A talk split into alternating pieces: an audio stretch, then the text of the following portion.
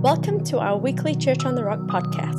For more information, visit us at churchak.org, download our Church on the Rock AK app, or like us on our Facebook page. Thank you for listening, and we hope you enjoy our weekly podcast.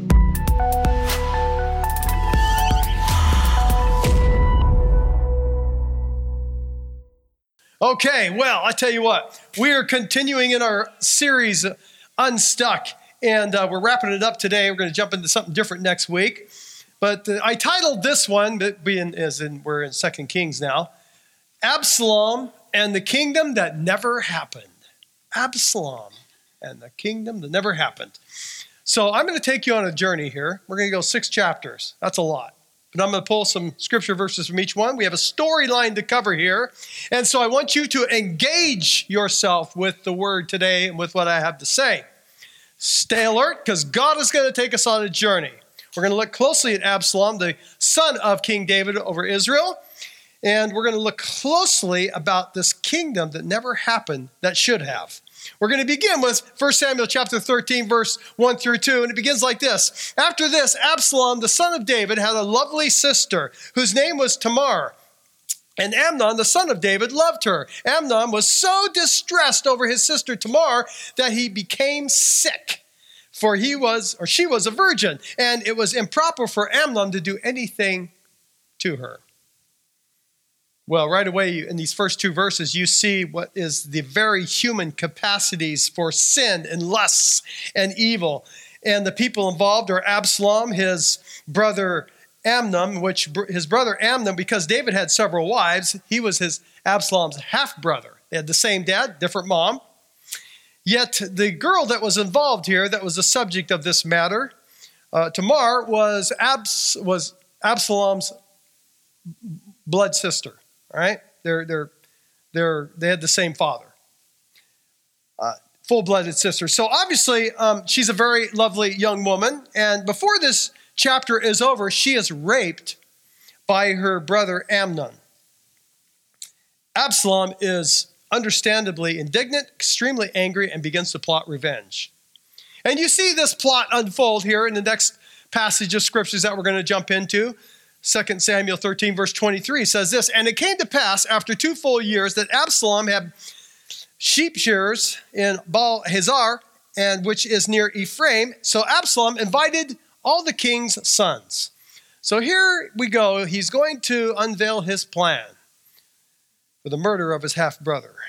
Verse 28 and 29 says this And now Absalom had commanded his servants, saying, Watch now, when Amnon's heart is merry with wine, and when I say to you, strike Amnon, then kill him.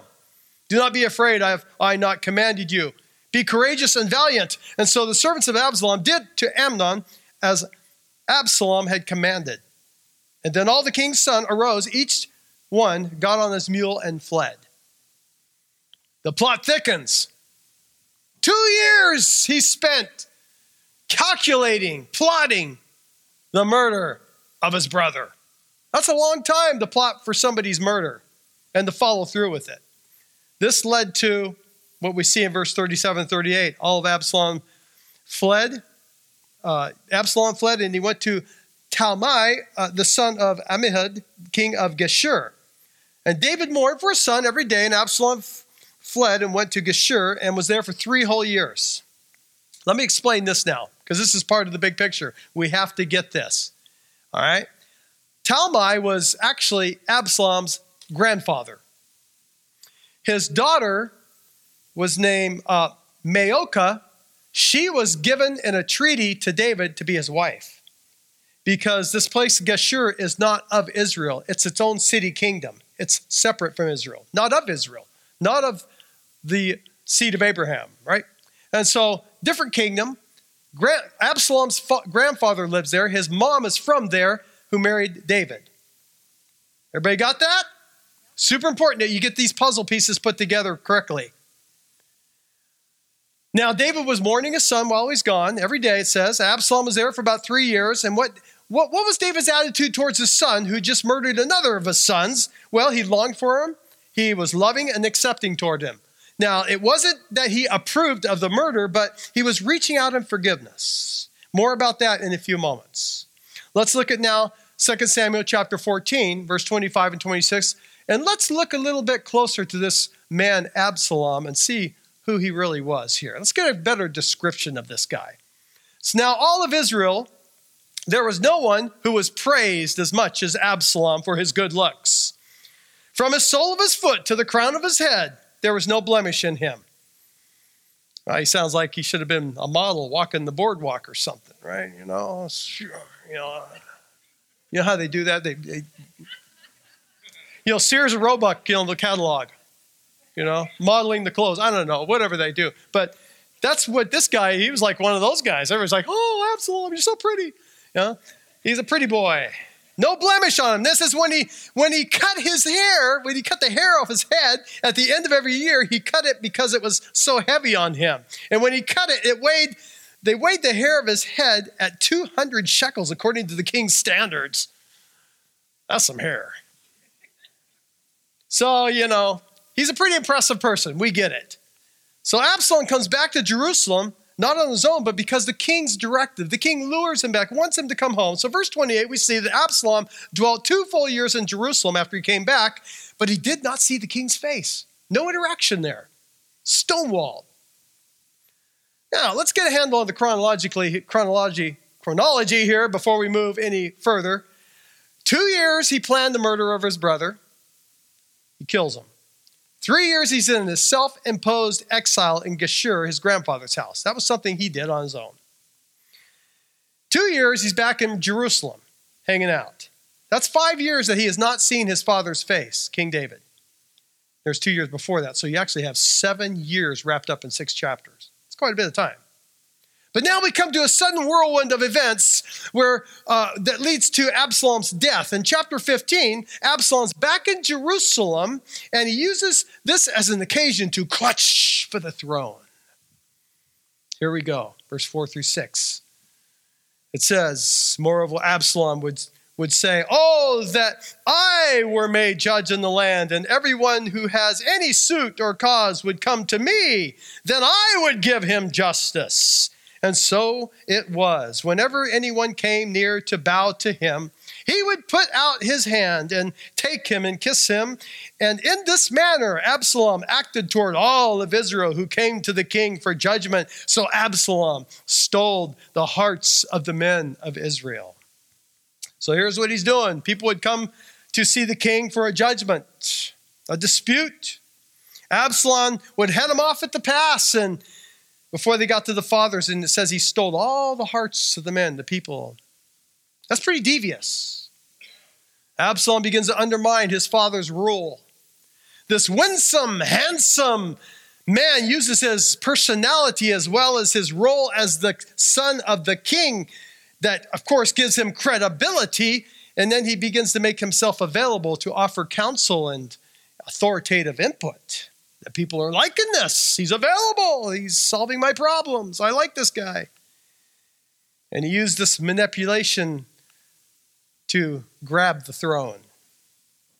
Then you come to chapter 17 and you see a sad account of events of a man who is in his arrogance and in his pride, he casts himself in the role of kings. He sets up another place to rule in Hebron.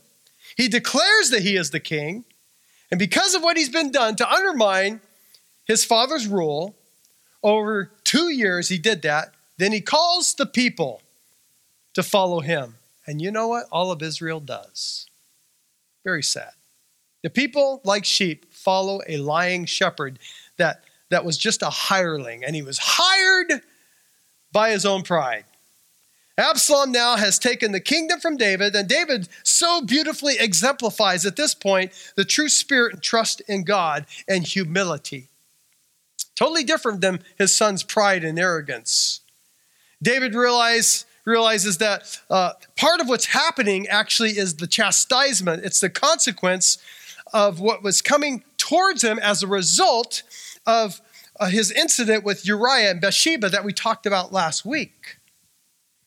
He was guilty of murder and adultery. And the prophet Nathan even said, as a result, because of that, the consequence would be that the sword would enter your own home. And now he sees that happening with Absalom.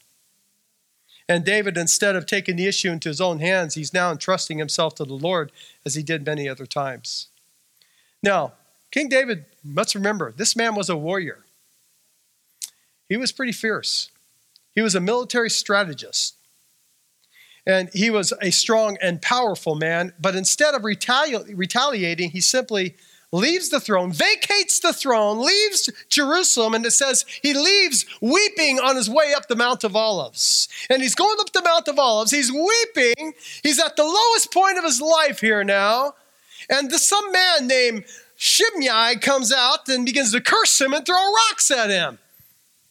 Now, David's got a lot of soldiers with him. Matter of fact, he had a few thousand soldiers with him that were very loyal to him. And they looked at this guy and said, Let's run this guy through. David says, No, stop. Let him do it. God's going to be my defender.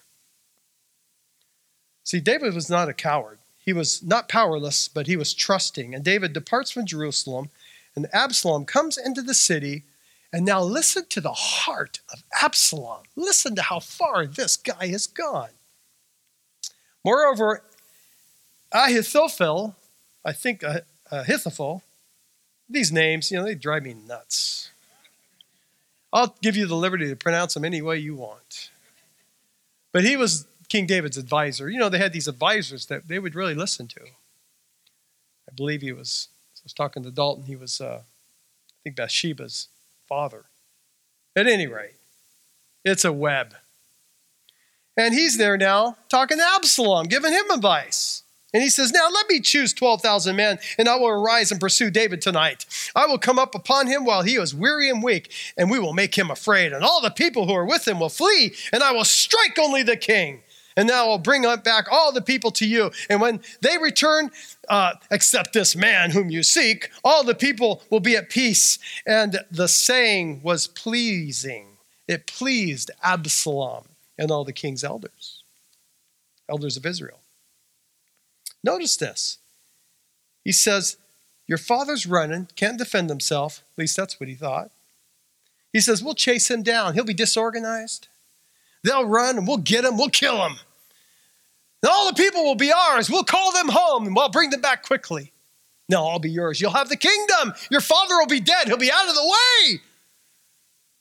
It's all going to be in your hands, Absalom. And this, this, he said, pleased Absalom. See, this, this, is, this has got to be one of the saddest commentaries on the, the plight of the proud and the arrogant, the confusion that enters the mind, the self deception that overtakes someone.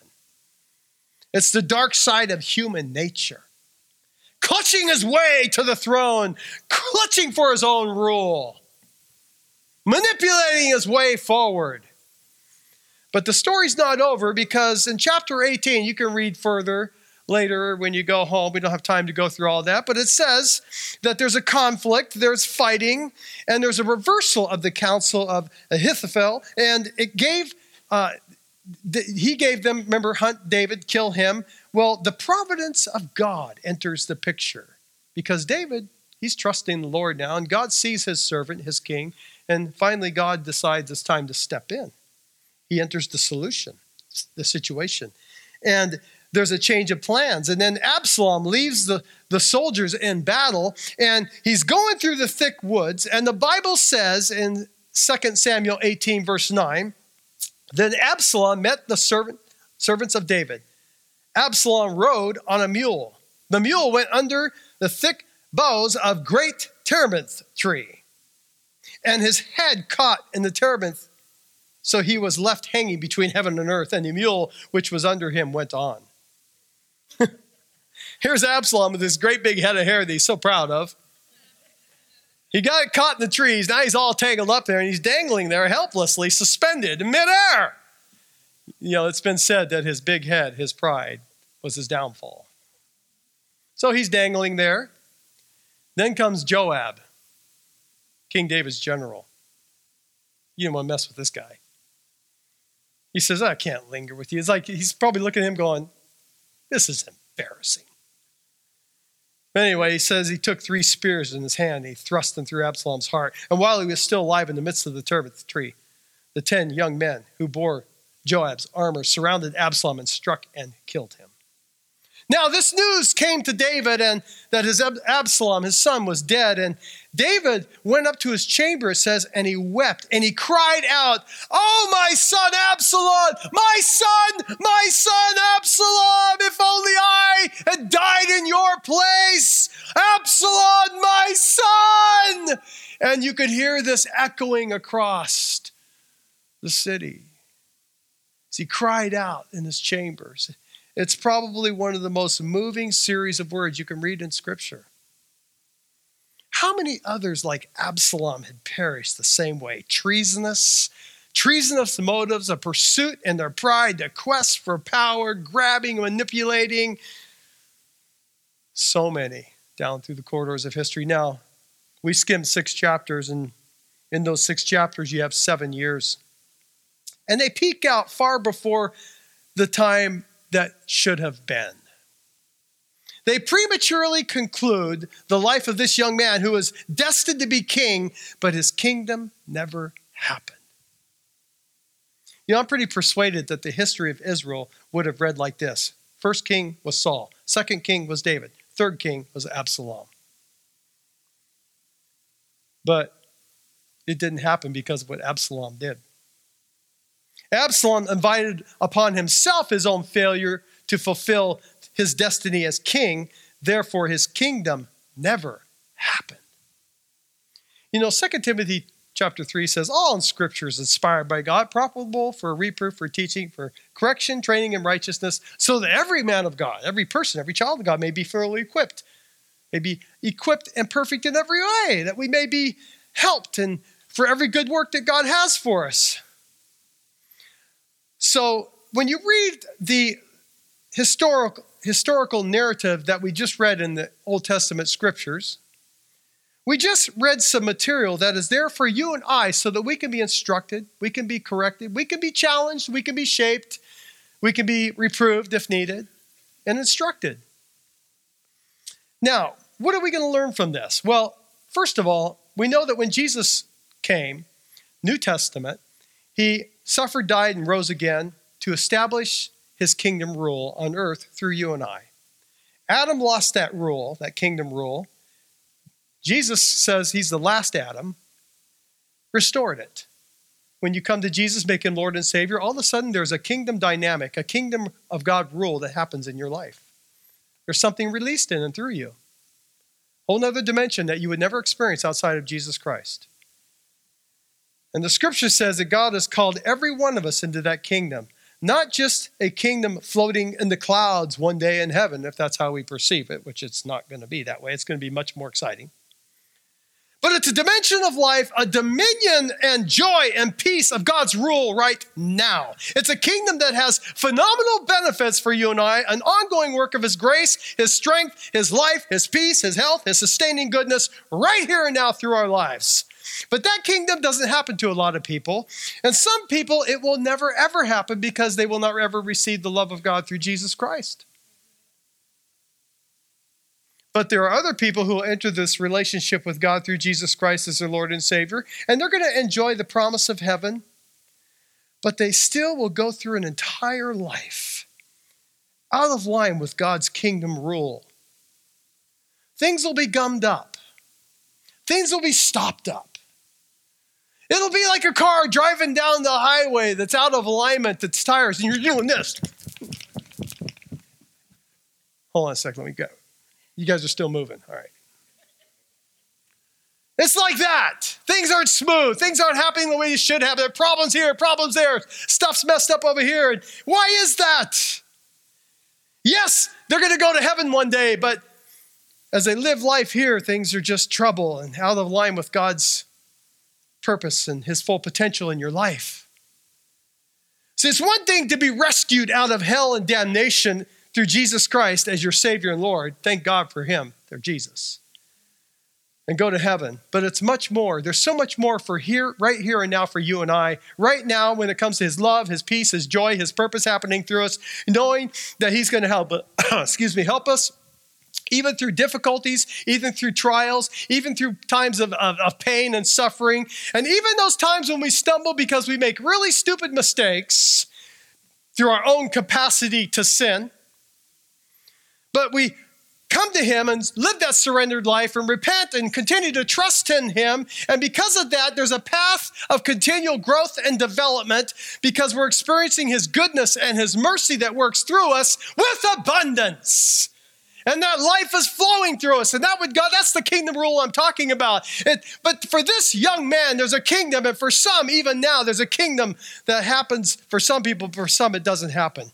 It doesn't happen in their home. It doesn't happen in their marriage, their family, relationships, business, their own personal life, their own heart, their own mind, their own soul, even though they know Jesus. Because the reason is because there are some fundamental principles that are clearly in the Word of God for us that are neglected or we refuse to do them. We just say, you know, I love you, Jesus, but I'm not doing that. And God says, Well, because of that, there's something that's going to be stopped up in your life. And there's a rule that I have for you. There's a, there's a life of God, the flow, the maximizing kingdom purpose of God that's good to get gummed up. It's going to be out of sorts. God says, There's some fundamental things I've called you to, to follow in my word and, and to obey. And I'm not talking about a religious thing here. I'm talking about what Jesus says if you love me, you'll just obey me. If you just love me, you'll follow me and you'll just do what I say because in it is protection for you and great release of life and power. That's what he calls us to. It's always for your benefit, for his glory. It always is. Never doubt that. God is good. His motives towards you are always good. But what happens if we don't trust that for whatever reason? Something gets plugged up. Remember Absalom? Absalom was supposed to be a king. And there was a kingdom that was supposed to happen through him, but it didn't happen. But it kept happening through King David, even when he blew it, because he kept running back to God and repenting and saying, I'm sorry. And therefore, he had the largest kingdom dynasty than any king, because the kingdom of God kept happening through him. But for his son, it was cut short. A lesson for us. You seeing it? Is it coming together? You seeing the picture? And David cried out, Oh, Absalom, my son. I, if only I would have died instead of you, Absalom, my son, my son. And you can hear in the heart cry of David the cry of God Himself, who says to you and I, My sons and my daughters, my child, don't miss my kingdom rule that I have for you. Don't miss what I have for you right now in this life because I did die for you so it could happen. He did. Jesus did everything he made possible for you and I to experience the life of God to its maximum. And let's not short circuit that like Absalom. Well, Absalom, let's talk about him for a moment because we have to put our finger on exactly where this all started, where things began to go south. We can learn from this. There's something here for us. First of all, let's look at Absalom's name because it begins there. Now, it's true of Israel. When they named their children, it was almost like a prophecy over their child. It was a statement of what they would accomplish in their life. Absalom's name had a unique double meaning. It, it meant son of my of our calculation, our planning. And you can see how the enemy perverted that in Absalom. He began to do his own calculating and planning instead of God's. In other words, it, it also means a special, I have special plans for this one. He, his name also means it was a gift, a gift of God's grace. Isn't that amazing? I mean, a son of God's redemptive grace. Absalom's name was, he was named in such a way it was to indicate that there was a special grace upon him, a special favor. And you even see it in his physical qualities that later in his life, it was something that, of an expression of something that God had already given him. And it was from God's hand. From God's hand, there was this special, uh, something special given him. And, and there's also the plans of his parents that was something special for him. There's one thing that's very clear here David intended Absalom to be the one who would take his throne when he died. And you see this when David grieves over his loss. And you see it when David continually reaches out to Absalom when he's in this self imposed exile in Geshur. And you also see it when Absalom comes back for two years and he's winning the hearts of the people over. David gives him the liberty to do that, probably to groom him for the throne. There's no question that he was supposed to be the third king in Israel. But it never happened. And you see David's lament, you see him, his heart reaching out to him, you see the, the space that he gave him, the liberty, all that, and plus his name, what his name meant and called for, the plans, the special grace of God on his life says something to all of us. And what's true of Absalom is true of you and I here today. You are sons and daughters of God's special grace. You are a child of God's grace and a child from whom he has special plans. You believe that? Jeremiah 29 11, I know the plans I have for you, declares the Lord, plans that prosper you, not harm you, but to give you hope in the future. That's the word of the Lord for you. And that's what your life is supposed to embrace. And that was supposed to happen for Absalom, this kingdom rule. But it was short circuited by his own doing. What was the first thing that short circuited? What, what, what, what, was the first thing that happened? I'll tell you what that was. It was unforgiveness. Unforgiveness. He spent two years hating his Am- brother Amnon, planning his murder. He calculated for a period of time how he could take revenge for himself and his sister. Absalom's scheme to get revenge well, that is the very essence of unforgiveness. Jesus said that if you hate anybody without cause, then you're guilty of murder. Now, you might be sitting there going, hate anybody without cause. I got some really good cause. I'm hating that person because I did this. Well, the problem is that Jesus um, said that since you've been forgiven such a great debt, you don't have any right to hold that debt over anybody else you've been forgiven so much, then you need to be forgiven. And you're like, well, uh, they don't deserve it. Well, neither do I or you. But we've been forgiven. And therefore, Jesus just took away our cause right there. We don't really, you might say, well, I don't really hate anybody. Well, are you angry? Or have you been angry with somebody for a long time? Because the Lord says if you have anger in your heart, that's the same thing as hatred. Jealousy is another one. Uh, if we don't forgive somebody. Basically, jealousy is this I'm really uh, upset at that person. I'm not going to forgive them because uh, they have what I don't have or they're better than me. So you got jealousy, hatred, bitterness, anger. They all carry a debt of irritation. Oh, I'm irritated. Oh, you ever get just irritated? Just you think about that person. So if you're irritated, I don't need to say any more about that. God won't let you handle handle that. And Absalom's planning revenge is a denial of the rule of God in his life. You know why? That's God's. God says, I'm the one who exacts vengeance. That's mine. I will balance the books. But Absalom says, Excuse me, God, I'm going to take your throne over this one. I'm going to be God. I will judge that person. His arrogance and his pride was driving the way here. And, and, and so what God says is, I, I removed that from you, your right to set anything straight in terms when somebody's hurt you or misunderstood you or been ungracious or brutal or cruel or unkind and all that stuff towards us. God says, You're not capable of handling the scales of universal justice. That will crush you. That's why I do it, because I'm God. I can handle that kind of stuff. I'll take care of that. And we say, Okay, Lord, but you better hurry up. God says, Look, just leave it alone. That's my business. That'll hurt you. Now, Absalom was unforgiving and he killed his brother. And Absalom, then having fled to Geshur. I wonder how many times he's been to Geshur. I mean, that's where his grandfather was, right? Maybe he spent his summers there. I don't know. I mean, that's grandma, grandpa Talmai's place. It's a warm, kind, familiar place, a great place, a great haven for Absalom to go to, you know, coddle his bad attitude. He commits murder and he runs and settles in a safe place of a family that will preserve and take care of him. Now remember, Absalom, Absalom's mom was not an Israeli. She was from that city kingdom of Geshur. Now, uh, Absalom, because he was David's son, was considered an Israeli, a son of Abraham. because he was now considered from Israel. But he, he, his family's from another kingdom that were not considered the people of God, the people of the Lord. They weren't considered that. Now, this is key because this is where he flees to. And he's trying to hide from his own sin and failure into a place known as not really the people of God.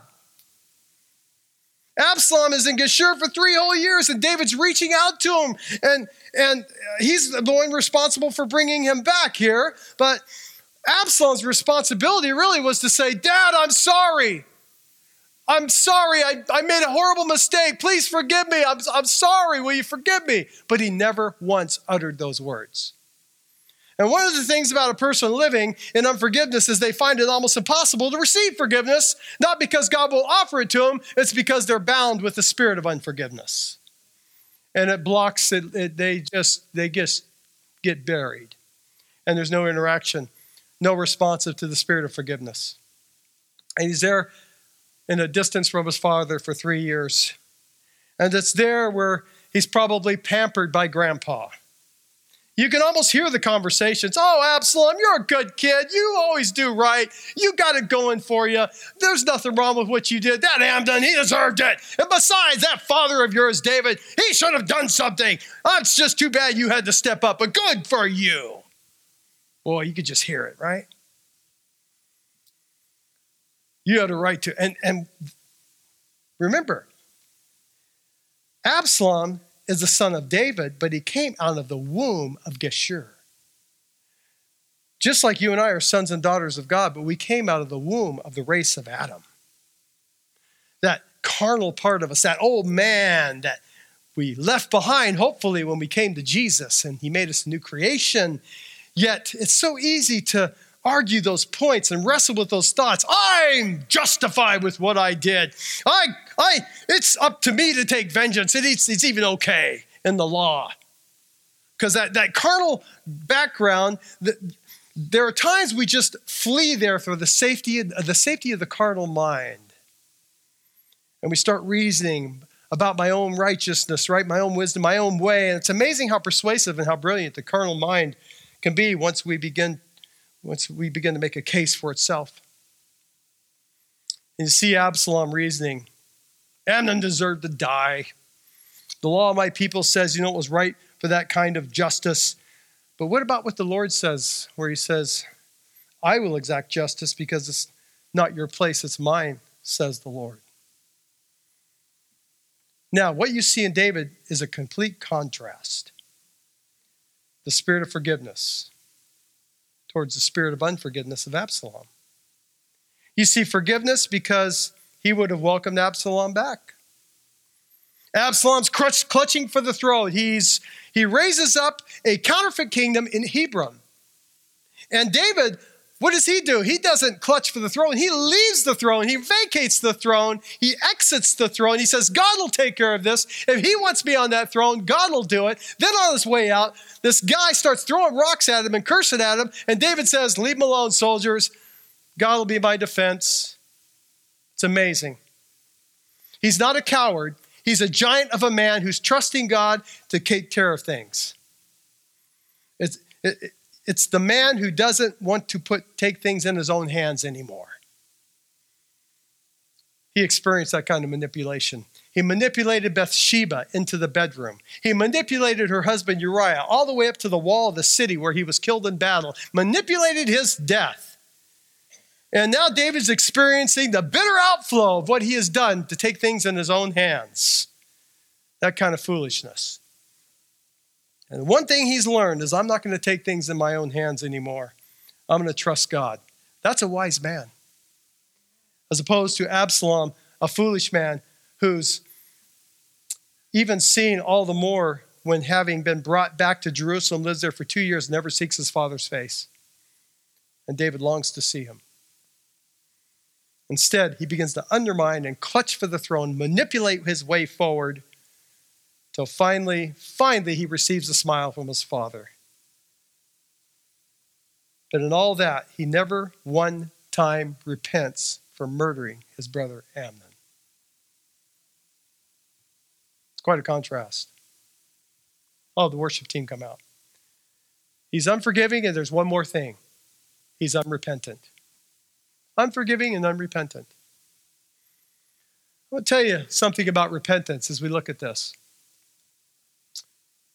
Repentance is an attitude of the mind that you must live in for a lifetime, or probably never really happened to you. Repentance is where I say, Lord, I'm willing to think your way. And you change your mind, go the other direction. Now, it's not, I've received Jesus as my Lord and Savior, and that's all the repentance I'm going to do. It stops there. That's as far as I'm going. Well, no, the Lord says, I'm calling you to a lifetime of letting me shape your mind, letting me shape your life, letting me shape you. This is how we keep growing. This is how we allow the Lord to make us uncomfortable in those areas of our lives where we need to be repent, turn, and allow the Lord to reshape, to redirect, so that His kingdom rule will be released in our life to its fullest and not be cut short and continue to happen through us even here and now. The Lord wants to reshape your mind, your thinking. Absalom dies. And the death of Absalom is so pitiful. You can hear the heart of his father weeping, My son, my son. Oh, only would have been me. And later you hear God calling you and me saying, My child, my child, I am calling you to a higher purpose. You're a child of my plans. You're a child of my special grace. You're my child, and I have so much for you to experience. And I'm calling you to learn forgiveness, the spirit of forgiveness to learn my ways, to trust my ways. There's a pathway of ongoing repentance so we can constantly be reshaped and shaped again so that the kingdom of God will happen with power in our homes, in our marriages, in our family, in the workplace, and everywhere we go. Remember, Absalom was supposed to be that king, that the kingdom never happened. Tragically, it's amazing what he grabbed for that was so short term, so short term satisfying. That's what the devil does. Just go after this. And God says, if you would just relax and trust me, I have so much more for you. It begins now and goes throughout eternity. Don't forfeit any of that. Don't miss what the Lord has ordained for you. He has much for you. Let's stand together.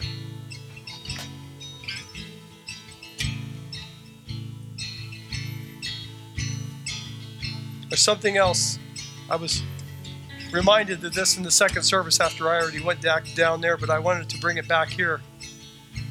There's places in our own lives that maybe we've tried to manipulate forward, take in our own hands and leverage things, and not under God's rule and reign, and not according to the precepts and counsel of His Word. We've gone outside of that says, "I'll just make this."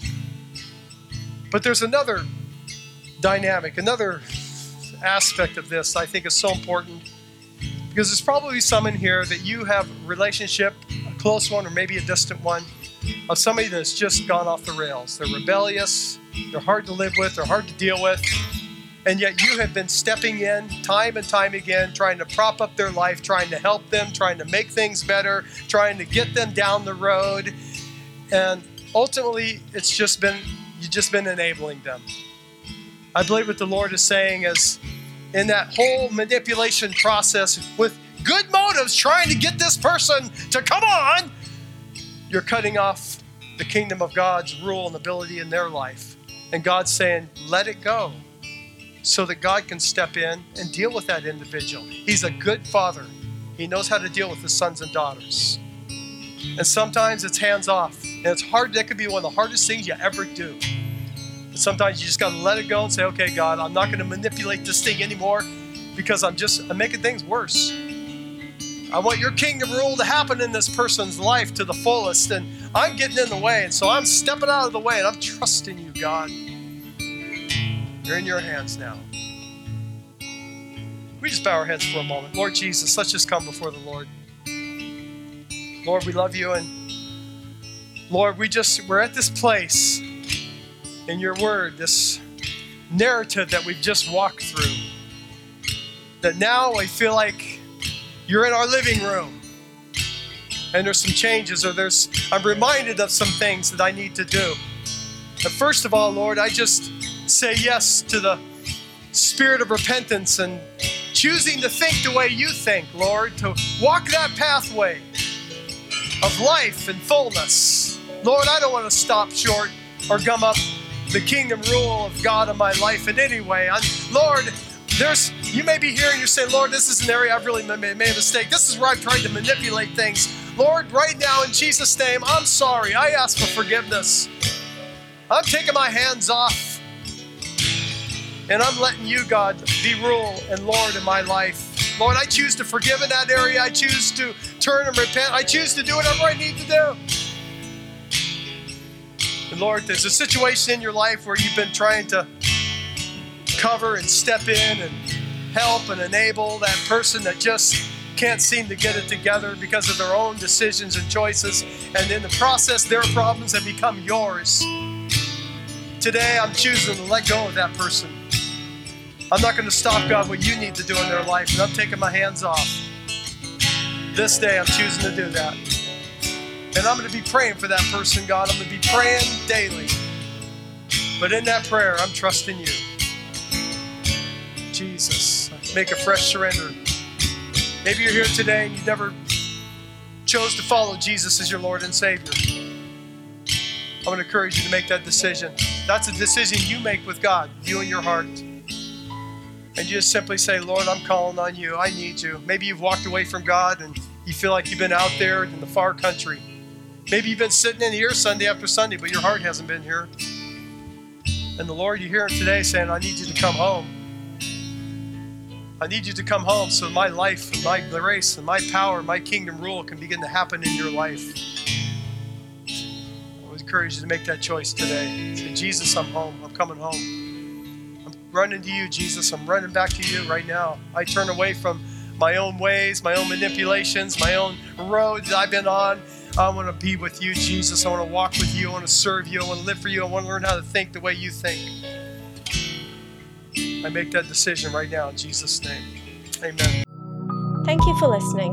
For more of our podcasts and to discover how you can connect, visit us at churchak.org or download our Church on the Rock AK app from either iTunes or Google Play.